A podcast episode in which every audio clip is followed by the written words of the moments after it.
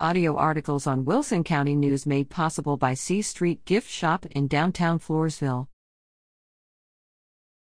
Candidates file for March primaries. The deadline to file to run in the Democratic and Republican Party primaries was Monday, December 11th. Here are the candidates who filed for local offices.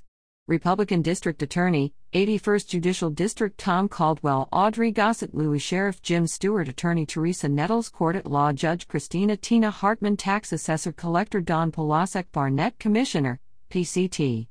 1. Gary Martin, Albert Gamez, Jr. Commissioner, PCT. 3. Jeffrey Pierdolla, Constable, PCT. 1. Joel Arroyo, Leonard Guzman, Constable, PCT. 2. Devin Keen, Constable, PCT. 3. Blake Liedka, Curtis Fowler, Constable, PCT. 4. Jerry J. Talley, Democratic Sheriff, Emmanuel Fultz.